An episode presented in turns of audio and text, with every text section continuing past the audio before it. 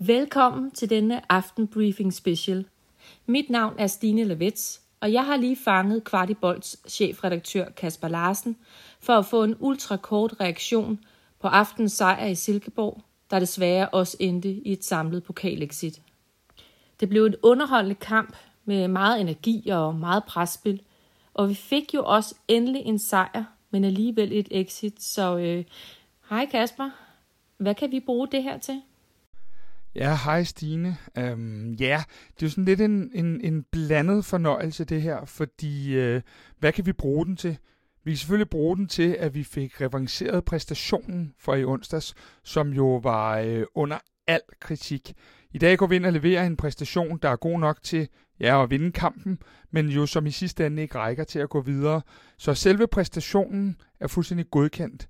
Det hvis vi skal kigge den anden vej fra, så ser vi jo også et FC København-hold, der, øh, der misbruger en bunke chancer, og vi ser lidt af den uskarphed, vi også så mod AGF og mod Viborg. Og øh, da det hele så skal afgøres, jamen, så står vi lidt, efter mine begreber, og koger i, øh, i forsvaret også, fordi det må aldrig nogensinde igen blive en chance, når det er, at modstanderen har bolden på, på den sidste tredjedel af, af deres halvdel og skaber en let, let chance. Det er både Vavro og det er Dix, som simpelthen ikke får, øh, får kigget nok efter deres øh, mand. Og det er en, øh, en øh, fuldstændig ufarlig situation, som overhovedet ikke på nogen måde må, må give et mål. Når man så vender den om, så har vi jo stadig masser af chancer efterfølgende også, og øh, vi får endda lavet to mål, som, som bliver underkendt. Men der mangler denne her øh, skarphed, Øh, måske lidt eksemplificeret ved, ved, ved Klaserns afslutning inde i feltet, øh, hvor vi kommer til at, øh, ja, og, og, og have endnu en dag på kontoret, hvor, at vi, øh, hvor vi simpelthen ikke får, får ramt det niveau i, i, øh, i de afgørende sekvenser, der gør, at vi får det resultat, vi skal bruge. Så på rigtig mange måder, øh, så er det en god præstation, men det er ikke nok med en god præstation, fordi at der skal vidderligt de her sidste procenter til. Og før de procenter kommer til, øh, så, så, så vinder vi ikke fodboldkampe. Det gør vi så i dag, men vi kommer ikke videre. Så for sådan at svare på dit spørgsmål, så øh, fik vi i hvert fald set, at den bund, der var i holdet, og det mener jeg virkelig var bunden af bunden, vi, vi så øh, sidst, den øh, havde vi i hvert fald fået rettet op på, og det klædte os på mange måder med det her energiske pres, og den her 3-4-3 øh, i, i, i mange sekvenser. Øhm, vi fik jo aldrig spillet 5-2-3, fordi Silkeborg var simpelthen ikke over på vores banehalvdel. Så, så øhm, det er en, en øh, ja, det er en irriterende følelse, at vi, øh, vi står med nu.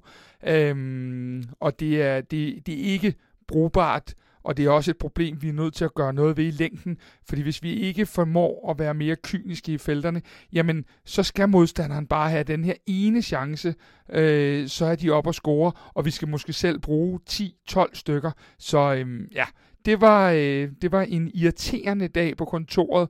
Øh, det eneste opløftende, det var sådan set, at præstationen var god, men igen, det vinder man ikke titler af.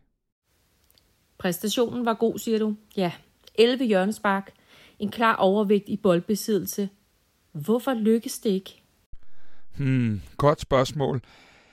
11 hjørnespark skal jo som regel resultere i, i hvert fald i noget mere farlighed. Jeg synes jo, vi dybest set øh, i mange af spillets facetter er rigtig farlige, når vi, når vi trykker på dem fysisk med Vavro, med Dix, med Leaer, med, med øh, Cornelius i feltet.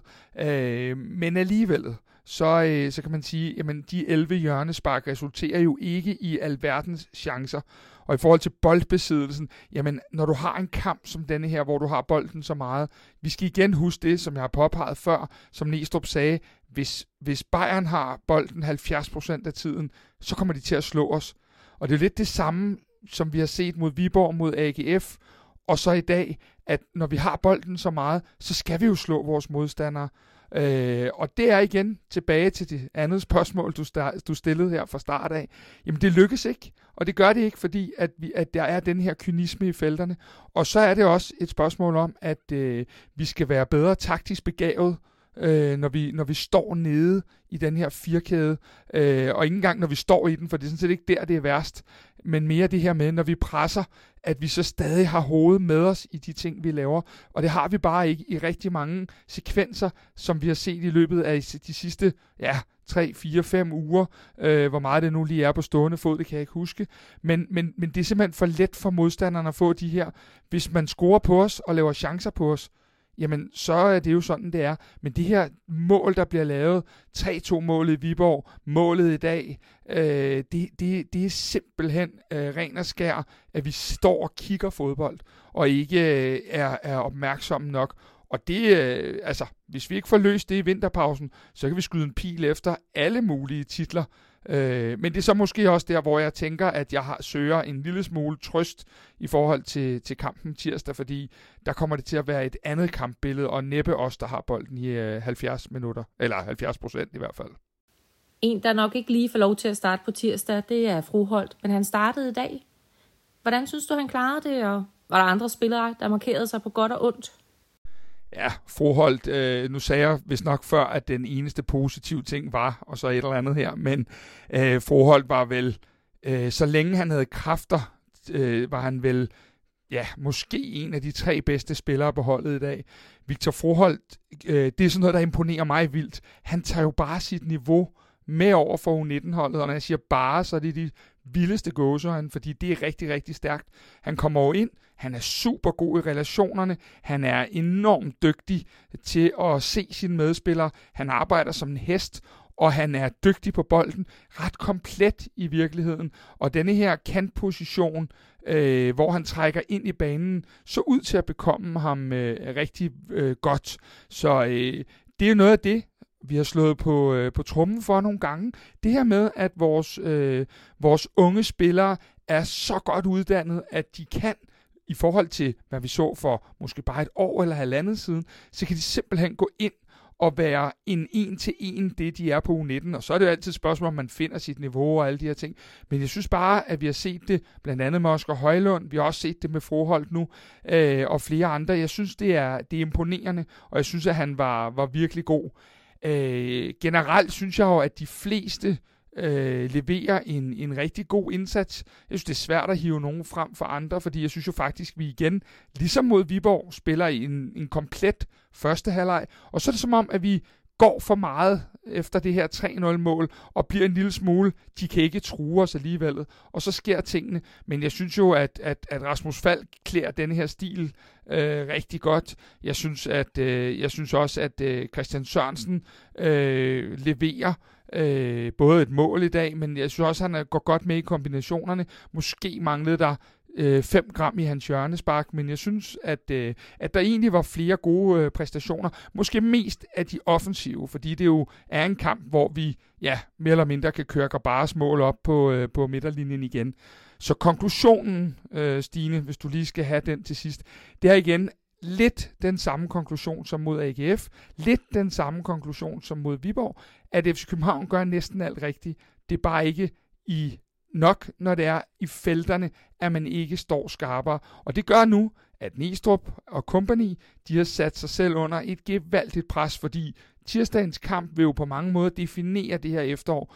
Vi kan godt skyde nogle ting ind under, hvis vi er videre i, i Champions League, og narrativet bliver lidt anderledes, hvis vi er videre, i hvert fald i europæisk fodbold, end hvis vi både har, har misset to af de tre sæsondefinerende mål, som var videre i Europa, danske mesterskab, som vi jo stadig ligger til sagtens at kunne, kunne, øh, kunne hjemtage til, til foråret, og så ude af den her pokalturnering. Så øh, tirsdagen lige nu, hvis det ikke var en gyser på forhånd, så øh, må jeg bare sige, at øh, ja, så skal, vi nok, øh, så skal vi nok have lufferne på, og så er det ellers alle mand i parken og se, om vi ikke kan stå sammen om at, at tage denne her øh, historiske øh, Champions League-kampagne i mål. Og kan vi det, så tror jeg, at de fleste af os, øh, om ikke tilgiver alt, så jeg i hvert fald godt kan se, at, øh, at det her efterår er fornuftigt. Men det er, som i fodbold tit, det bliver meget øh, sort-hvidt, og det vil du også kunne se på tirsdag øh, i forhold til, at det jo er resultatet. Der kan vi ikke bruge en god præstation til noget. Det er kun et resultat, der kan sende os videre, som vi dybest set kan leve med. Så øhm, det bliver i hvert fald nok øh, ordene fra min side her til aften. Tusind tak, Kasper. Det bliver godt nok spændende på tirsdag. Og herfra skal der lyde en stor opfordring til at gå ind og høre vores indersiden med William Klem, eller vores interview med Nikolaj Bøjlesen. Mandag aften er der desuden et nyt afsnit af Indersiden på Pluto TV. Vi er tilbage i næste uge, hvor vi både dækker u 19 og A-holdets kampe i Champions League. Tak for nu.